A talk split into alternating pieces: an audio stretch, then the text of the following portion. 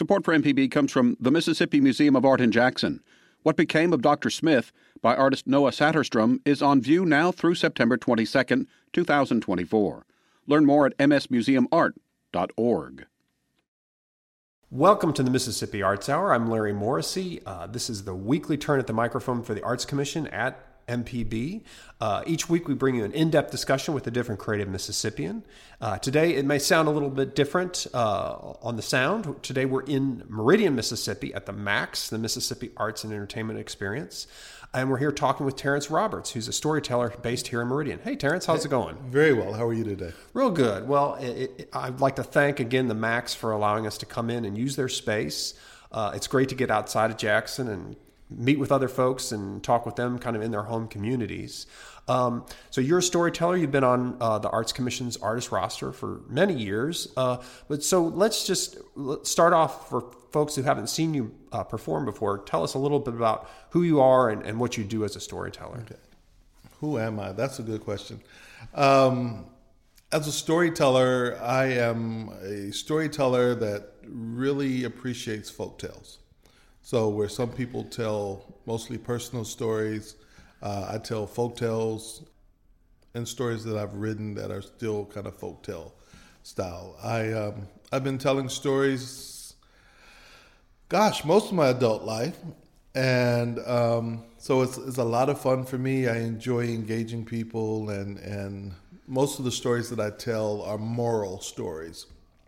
So I always warn people that be careful because if you listen to my story, you may learn something, um, or you may learn something about yourself that you might want to change.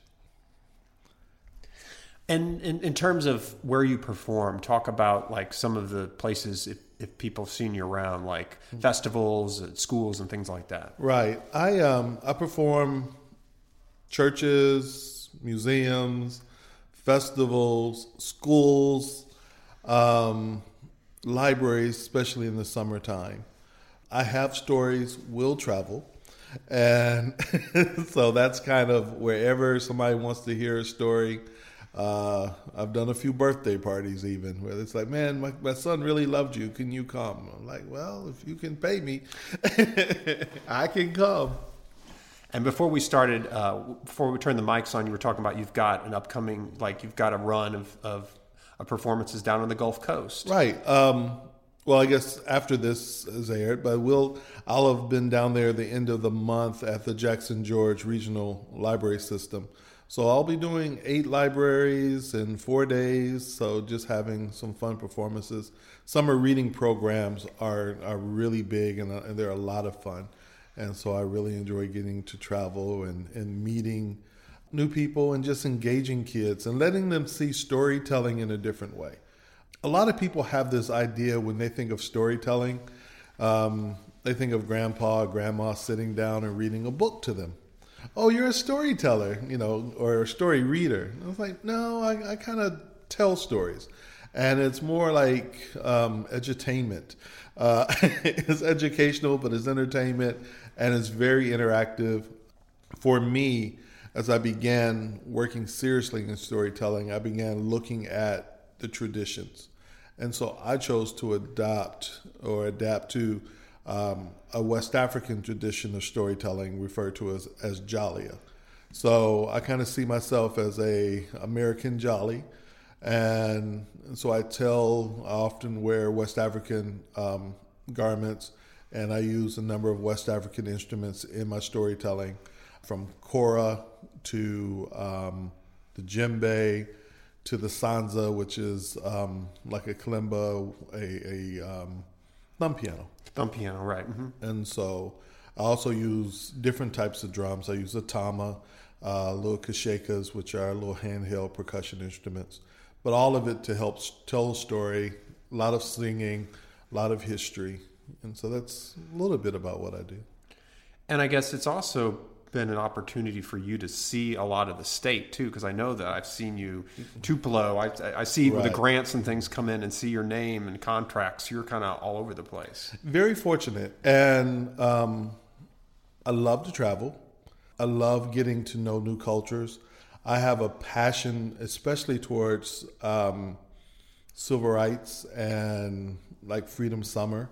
So a lot of times when I get a chance to go into a community, I'll kind of already research some of the old COFO records or SNCC phone records and find or try to find some interesting stories in those communities of those unsung heroes, those people that we never hear about, but had a significant impact on their local communities. And we'll try to work on stories while I'm, I'm there performing. Right, and I, I think the Civil Rights Museum really, fo- the new Civil Rights Yes. Museum, kind of really shows all those local movements, those small town movements, and that. And, you- so it's and so, yeah, a lot of times you don't get to hear much. Um, I know Meridian, there there are a number of different little stories here in Meridian, but we tend to focus only on the the murders, and so when you get to hear some of the other things, uh, it just broadens your horizon. And we still have some of these these local legends who are who are still here, and most people just never never heard their story. right. Well, tell us a little bit about your background, how you got interested in storytelling. Was it? Did you have a storytelling tradition within your family or the community where you grew mm-hmm. up? Well, I grew up in Michigan, but both of my parents are from Mississippi. My dad is from Kemper County, and my mother is from Clay County. And my grandfather was the family historian and storyteller. Didn't really understood it when I was a child, I guess. Um, my dad was the youngest, so my grandfather was much older. But I would love to hear him telling stories about growing up, and and haint stories, which um, in the north we didn't know what a haint was, but to to hear those ghost stories and real life stories.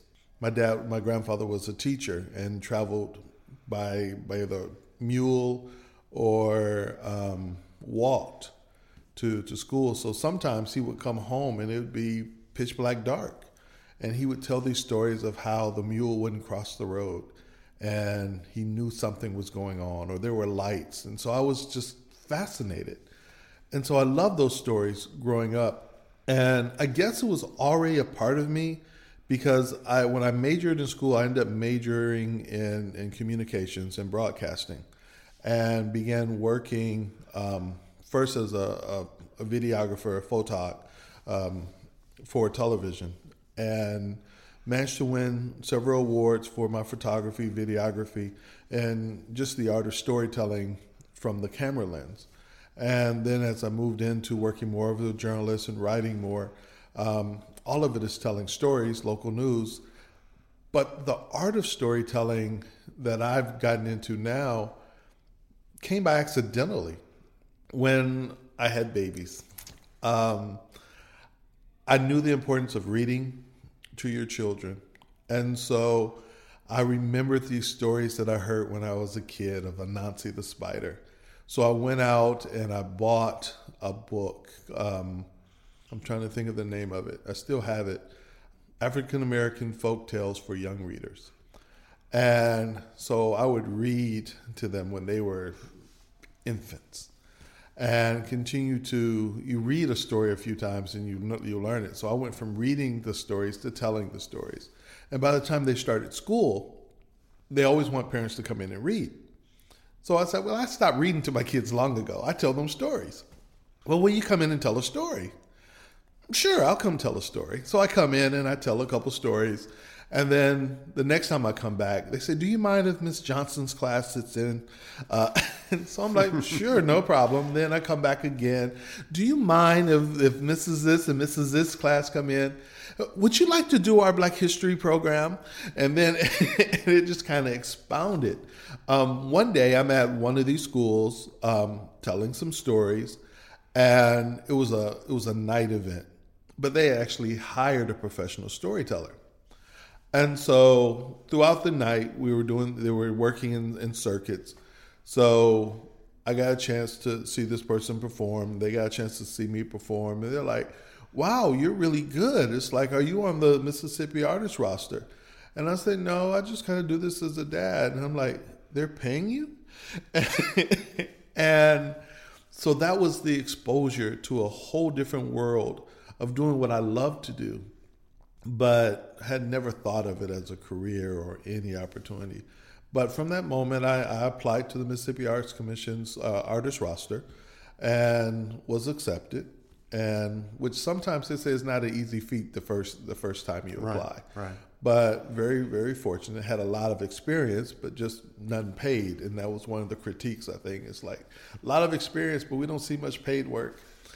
So I began to really pursue it as a as a career and as a passion, and it's been wonderful. And then shortly after, I was exposed to arts integration and becoming a teaching artist.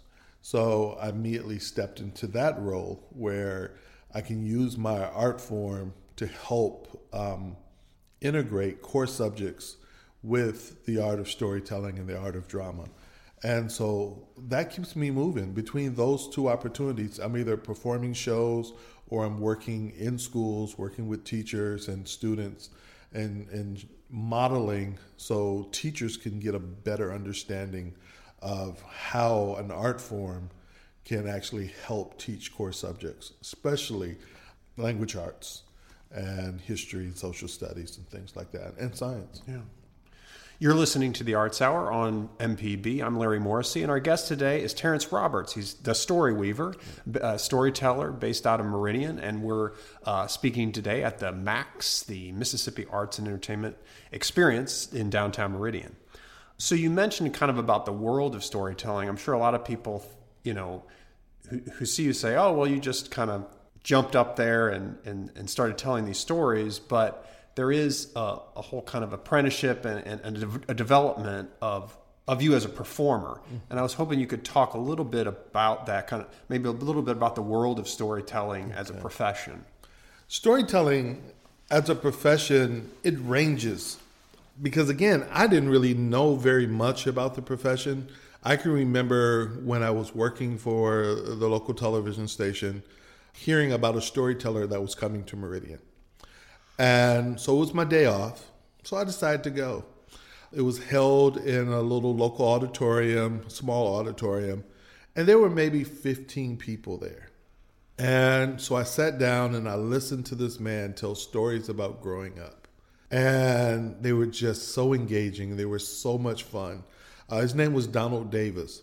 Um, for those in the storytelling world, it's like Donald Davis yeah. is he's like the Pete Rose yeah, or something. Is, yeah. yeah. he is he is the Up man. There. Elvis or something. exactly. But at the time, I knew nothing about him. I loved him. I bought a couple of his books, gave one of the books to my mom, and my mom really loved it. And for her, because it was this rule growing up, and although Donald Davis is Anglo, my mother is African American, um, their their stories were so similar. And she says, I really never knew how um, white people grew up, and so it was like for her, it's like our lives were so very similar. But I kind of enjoyed that experience and put it in the back of my mind. After looking and getting involved and, and applying to the uh, Mississippi Arts Commission's artist roster, I began looking more seriously at storytelling. And then I remember this this Donald Davis guy, and so I go when I go to the library. Who is that book? Here's the book. So I Google him, and then I find out who he really is. It's like, man, I was right here. I didn't even know. And so uh, that fun or that excitement um, continue to draw. But there there are storytellers in so many different venues. So he tells a lot of stories that are home stories, and he also tells some folk tales, but he tells a lot about his life growing up. And I start looking for other storytellers, um, those in our state, those in other places. And I got involved with our a local storytelling guild here, which was fun. We would just get together and tell stories. I got to meet another storyteller, Tim Tingle, who was a Choctaw uh, storyteller. And Tim was listening and he, he was enjoying my stories. He's like, "You need to get an instrument," and since most of my stories were African, African, West African based, I started looking at instruments and things like that. But then the real opportunity, and again, I guess if Mac helped me more than anything else, but I found out about a convention uh, that that takes place in conference. Um, the National Association of Black Storytellers. I never knew there was such a thing. And so I applied for a grant to be able to go to this teaching conference and got the grant and went. And all of a sudden, I'm surrounded by people just like me that love storytelling, embrace uh, their African lineage or their African American heritage, and their forms of storytelling, their styles were so incredible. I was like, this is it. I'm at home. And I began to really hone my craft in. Um, and going to workshops and going to other things after that and just learning about the art of storytelling from the the African tradition. And that really shaped me probably more than anything else. And how to use music and song in your storytelling, which I hadn't done before. Never thought I could sing. And so with all of those things taking place, it, was just it was just really cool. So now I've I've had this appreciation and opportunity to work with national storytellers from all over, whether it's the Delta. Uh, a couple several years ago, they tried for a couple years to have a Delta Storytelling Festival.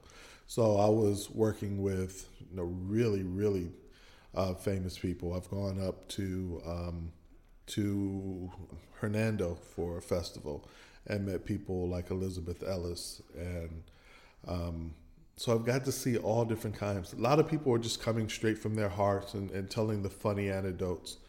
Um, others take stories and, and just kind of put their spin on them, folk tales and traditional tales. And so I've learned a lot about music. I've learned a lot about culture, both American and West African culture. I've learned other stories, even um, Navajo stories. And especially when you're down on the coast, the story of the Singing River and so you you you have this history and you're able to share it with someone else. But not only that you get to share something that touches a heart. And i think those are the the real cool things about storytelling much more than hey let's sit down and read a book. But it's it reminds me too of what it was like before the age of television and the age of radio. When people actually sat out on a porch and someone told a story and reminded them about grandma or grandpa. And for a little while, they came to life, right in their voice and in their mannerisms. And you got to see a past that you may not have known about. Right, right. Let's take a quick music break here, and uh, we're going to listen to a little bit of Lewis Gearshifter Youngblood. He's a blues musician from Jackson, Mississippi. He's got a new CD out. We'll check out a track from him right now. We're back on the Arts Hour for our second segment today. Uh, today I'm in Meridian talking with Terrence Roberts. He's a storyteller. Uh, he's on the Mississippi Arts Commission roster and teaching artist roster, right? right? And has worked with us in schools and for festivals uh, throughout the state, but is based here in Meridian. So uh, I, I, guess I was thinking about, you know, when you were talking about the, the the Association of Black Story, and the National Association mm-hmm. of Black Storytellers, that you could kind of see the whole like the tradition of storytelling, which is definitely. I mean, there's storytelling in a community, but then there's the performance tradition of storytelling, and that it has it has its own history as well now because it's kind of been around. By the time you got there, it had already been there for what 30, 40, 40 years, years that, yeah. I, that I was aware of. Mm-hmm. Right. Yes, I mean, just it's it's almost hard to put into words to to be able to understand the deeper connection. Um, every culture tells stories um, and that's something I began to understand.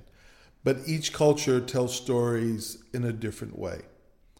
And though much of Africa, especially West Africa, there, because of, of different influences, there there was literacy. I mean, you have the, the libraries at Timbuktu. You you have this, but the the oral tradition remained very prominent.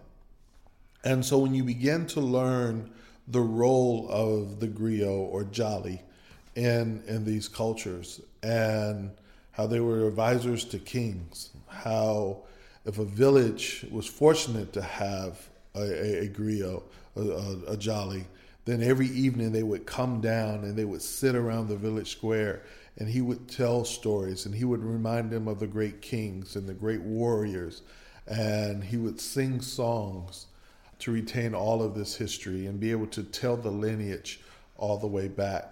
So I learned a lot about that concept as I got to know other other storytellers who are working all across the country and doing wonderful work. and and I'll be honest, I stole from many of them um, different elements of what I liked. It, was like a smorgasbord. It's like here I am, a young artist, um, learning who I am, and it's like, oh, I like that. Just this part of you, and I took it.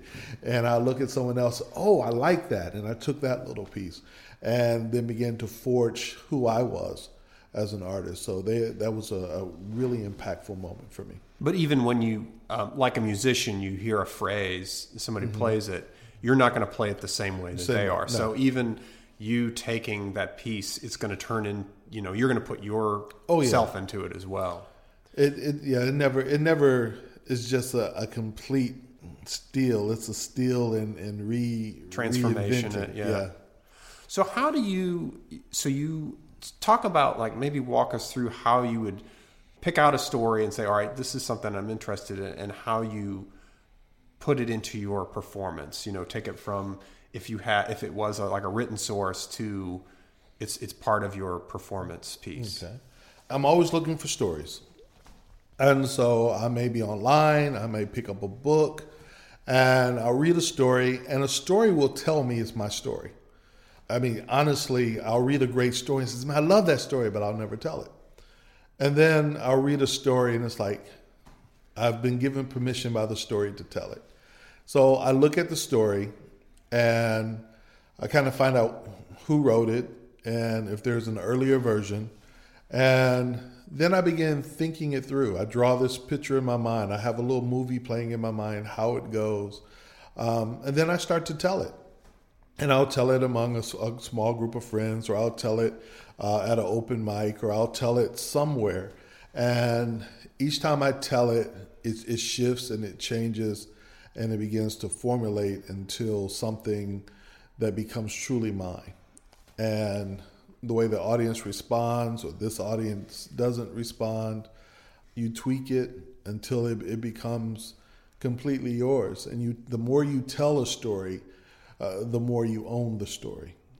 And then sometimes it becomes completely different um, from what you originally heard or originally read. And then sometimes it holds very true but you put your own nuances in. Maybe you don't like the names that, that are there, or maybe uh, you want to change the setting or change this little bit about the story. So that's kind of what I do. I um, I'm always looking for new stories. If I hear a story that I really want to tell, then I try to find the writer of that story if it's an original story, and I ask permission to tell the story. Um, storytellers are really good they love to, they don't mind sharing. It's as long as you're not trying to get rich off my story, it's fine. Uh, if you do, you need to, you know, change it. And so that's that's kind of what I've done. And some stories I've I've looked at and found or read and realized that it came from another story. So I'll go all the way back to the original story and then rewrite the story from the original, which is a public domain folktale or like an Aesop fable. And so when I realize where it originally came from, if it's open domain, then I play with it and turn it into to something that becomes a the story weaver type of a story. And do you? Um, I assume that they're never like completed pieces. I mean, I mean, I would assume like when you take a story out and you see maybe oh this part I'm not getting the reaction that you're kind of right. like doing little tinkering here and there on. Oh, yeah, it, it all a story always breathes and is and is always different based upon the audience. The one thing I think about storytelling as opposed to um, acting is storytelling is truly interactive. And so if I'm having you sing along or if I'm having you repeat a line or if you laugh at something that no audience has ever laughed at, then I might keep doing, keep adding that into my story. And so it may shift and change. It's, it's very fluid, very, mm-hmm. very liquid. And I think that's the cool thing about storytelling is that I can tell the same story three nights in a row in three different locations, and the story has changed every time I've told it. So it becomes a living, breathing piece as opposed to something that's just rote memorization. And I guess it keeps you engaged as a performer too. You're not oh, yes. just kind of like going through it. You're you're having almost like this uh, improvisation with the audience. with it, yeah. Definitely, yeah. It's it's so much more, um, like I said, than just just rote storytelling or rote re, you know, reciting.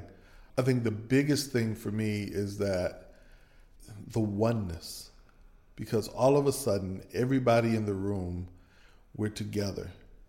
My imagination is being poured into their imagination, and we're all watching the same story come to life in our minds. And that's especially when I'm working with, with young people and children. That's one of the cool things when they come out afterwards and they're telling me about the story or they're telling me what it looked like. And it's always based on their experiences, but I was able to pour really pour in. A cool experience I had. I'm, I'm one of about five artists, teaching artists in the state that had some extra training through the, the Kennedy Center for Performing Arts to work with special needs kids. And one of the opportunities I had was working with um, Mississippi School for the Deaf. And I was working with a special need population there, and they were second graders. So I, I was telling them the story, one of my favorite stories to tell. And so afterwards, to make sure that they understood the story, because I was working with them in the classroom, I had them tell the story back to me. So they start telling the story back to me, and I'm like, it was going really well, and all of a sudden it would just shoot off in all these different directions. And I couldn't figure out, I was like, what happened? And I come to realize they weren't listening to, they weren't watching the interpreter. Their whole understanding of the story came from watching me, and I'm not signing. I'm just telling the story with my whole body. And so they gained the story just from me. They understood the little girl, they understood the, the problems and everything that was taking place, but they used their own little, um, their knowledge base to fill in the blanks where uh, they didn't have the words. And that really told me just how powerful storytelling can be, but also imagery, that they could be as close to the story without never actually having the, heard the story. So I had to have the story signed with me telling the story behind, so the only the interpreter was being seen, so they would get the whole story. Hmm. But it let me know just how powerful a medium storytelling can be, even if you don't understand the language. That's amazing. That's really amazing. We're talking with Terrence Roberts. He's the, the story weaver. He's a member of the Arts Commission's artist roster and teaching artist roster. One thing I was thinking about, you know, you uh, Anansi the spider is mm-hmm. is a West African folktale, and I think it's kind of one of your yeah, he's one, one of, the my ones, favorite characters. ones you grab to all the time. Talk about him, like you know, his importance and and and how he fits into kind of your whole portfolio. Well, Anansi stories. One was one of the first stories I heard that were that was an African-based folktale. So that became the the initial interest. But Anansi is the type of character, he is a spider. He is the original Spider Man, with the ability sometimes being a spider, sometimes being a man. He's a trickster. So, trickster stories, rabbit stories, uh, spider stories, all of them, they give you a chance to learn a lesson without you actually having to go through it. So, you watch Spider, you watch how ingenious he is sometimes uh, you'll see how lazy he is sometimes.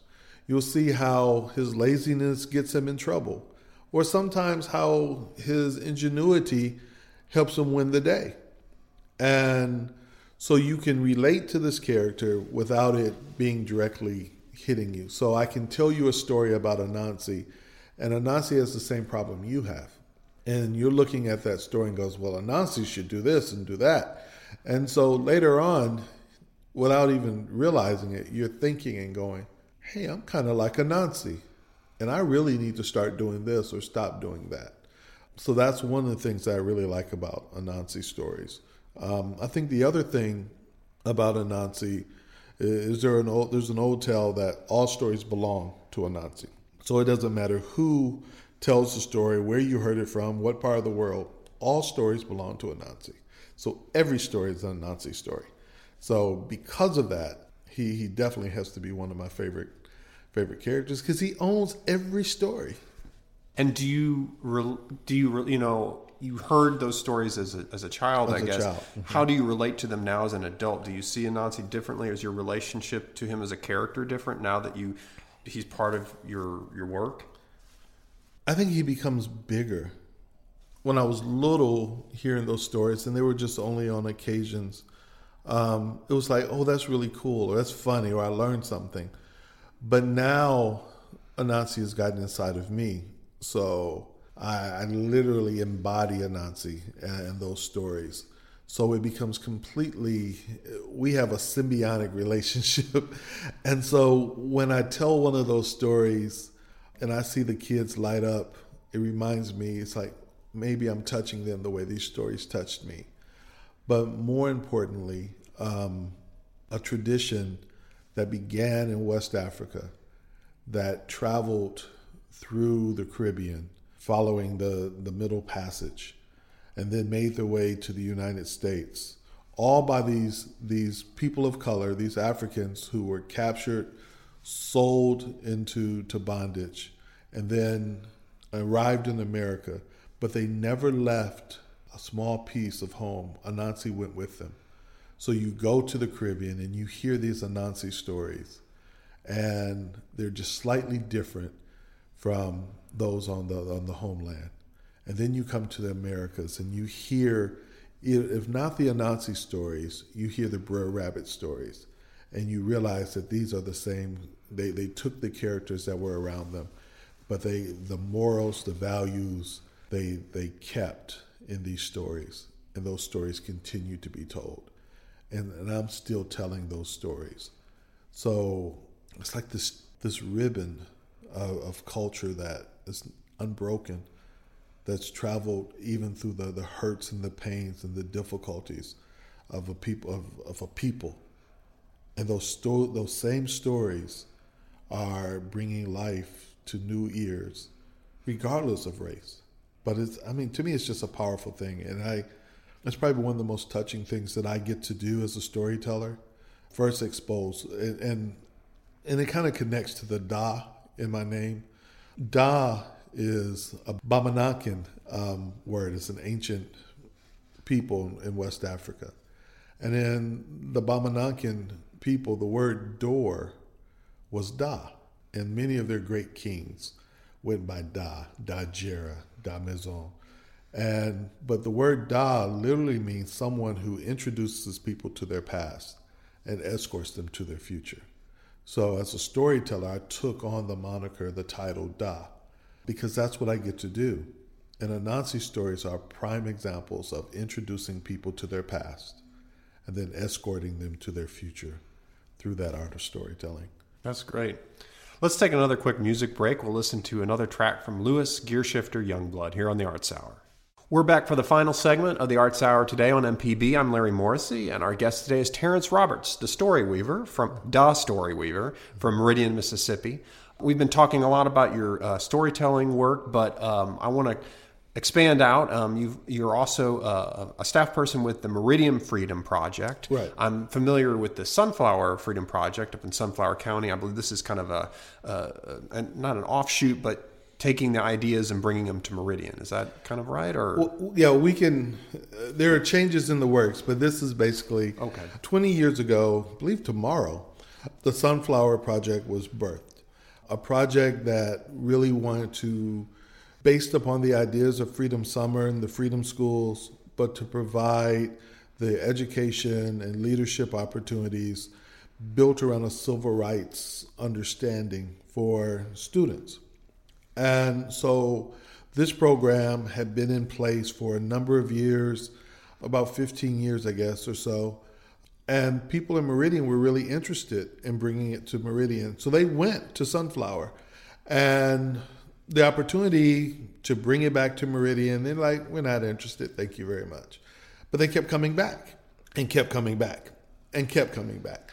And they're like, okay, finally, if you do this and do this, and someone has to be embedded in our program and they have to learn what we're doing, and then maybe. And so they come back, okay, we have somebody already picked out and we're ready to go.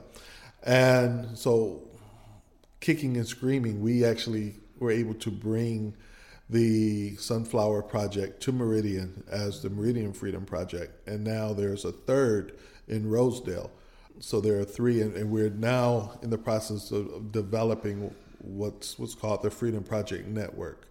So it's it's a really neat idea focusing on the principles or the lead principles of love, education, action, and discipline, and letting uh, our Freedom Fellows know that they can achieve anything that they want, preparing them for college if they want to go to college. Every every fellow, if you complete that program, if you want college, college will be be it, it will be in your reach scholarships, all the things that you you might want will be available. It's a powerful program, and and I have a great deal of fun now being the permanent artist in residency um, in my role of director of literacy uh, with the Meridian Freedom Project. So, what kind of things are you doing with with the fellows? Well, this summer, for example, we did two novel studies. Uh, we did for our sixth and seventh graders we did Roll of Thunder, Hear My Cry, and then the seventh and eighth, the eighth and ninth graders did a gathering of old men. And so we're taking, we took the book, we began reading it, reading it out loud. Sometimes we would act it out. Sometimes we would draw character skits or character characterizations. Sometimes we would do tableaus of a, of a particular scene. Sometimes we would just engage. So instead of just reading the book, now they're living the book. They're acting it out. They're they're getting a full understanding. And then we're talking about the cultural differences. What's really going on? We're we're talking about racism. We're talking about um, the fact that owning your own land uh, is is a powerful thing. And for many people who were sharecroppers and what they, they had to go through. And the understanding that sharecropping and, and slavery was just a legal form of slavery and understanding the company store idea. So we worked really hard with that.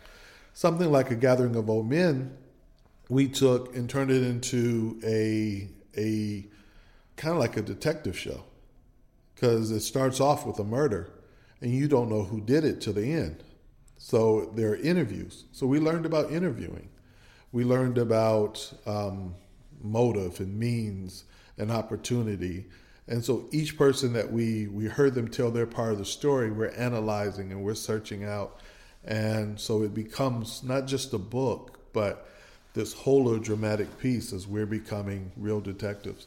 So taking that and being able to articulate as a detective why this happens, this happens, using the art of, of storytelling, the art of drama specifically, but also movement and dance and, and some of the other things, music we're, we're really getting into the story. So now that student has not just read a book, they've experienced the book. One, they'll never forget it. And then two, it helps with them as they begin working on essays or they're writing papers or all these things. They have a better understanding of how to approach a book. And so reading fluency and you know having a, a good understanding of the book are, are, both enhanced. So those are just some examples of what, what I get to do with the fellows when it comes to literacy. You're listening to the Arts Hour, and today our guest is Terrence Roberts, storyteller and a staff member at um, the Meridian Freedom Project. What are uh, what are some other activities or kind of elements of the Freedom Project in addition to kind of the, the art stuff? Well, we have arts and we have rhetoric. Um, we have students who are preparing for mock trials. They're learning, in this case, about bullying uh, over the summer, and so they're having a case regarding bullying. Uh, they're learning about poetry, they're learning about public speaking, and they'll meet with the other Freedom Fellows through the network, and we'll have a competition for them to to present what they're learning. Um, we have special arts, different things. We have art teachers who are coming in. Uh, we have wonderful interns that come from all over the country. This year, we have interns who are from um, Johns Hopkins, from Harvard. We have some summer collegiate. I know they're from Brown. Uh, we have some from Ole Miss. We have, I mean, just the just great young people who are residents with you during the yeah, summer. They're just coming down Great. just for that opportunity to work with with students. They're very passionate about social justice, very passionate about other things, and they're just pouring into these these students, and so it's great for them. the best way to learn is to teach. And so they're learning, but then the students are also getting a chance to learn. Um, so they're they're engaging in, in both visual arts and creative arts. They're they're learning dance. They're learning step. Um, it's a well-rounded program, and what happens as you you continue to work, our Freedom Summer is very intense, and we'll be traveling uh, mainly in the month of July. So they're going to Selma and Montgomery to I'm going to Memphis, and then we'll do a week of classes at Mississippi State University so they get the feel of a college class. Part of our summer programming, the high school students are actually getting dual credit from Millsaps. So they're taking courses that doctoral program um, volunteers and interns are working with, and they'll actually get credit, you know, college credit. So powerful program and really making a, a huge impact both on academics, but ultimately we're creating these leaders uh, in our community that can go forward and, and make change. That's excellent. Um, so we're winding up here, but I want to give you a chance to tell everybody in terms of your storytelling, mm-hmm. whatever information, website, contact information they have for you. Of course, you're listed on the Mississippi Arts Commission artist right. roster, which is at arts.ms.gov. You can uh, go to the artist roster section and yes. see you there. But also. So definitely, all the information is there. Uh, my website is da storyweaver, D-A, storyweaver.com. On Facebook, look at Da Storyweaver or Da Terrence Roberts. Um, where else you can get me? Yeah, those are probably the easiest ways to to get either the website. Um, have stories will travel. Love to do weekend work. Love to to work with schools and and especially schools who want to understand arts integration and how how to enhance their teaching.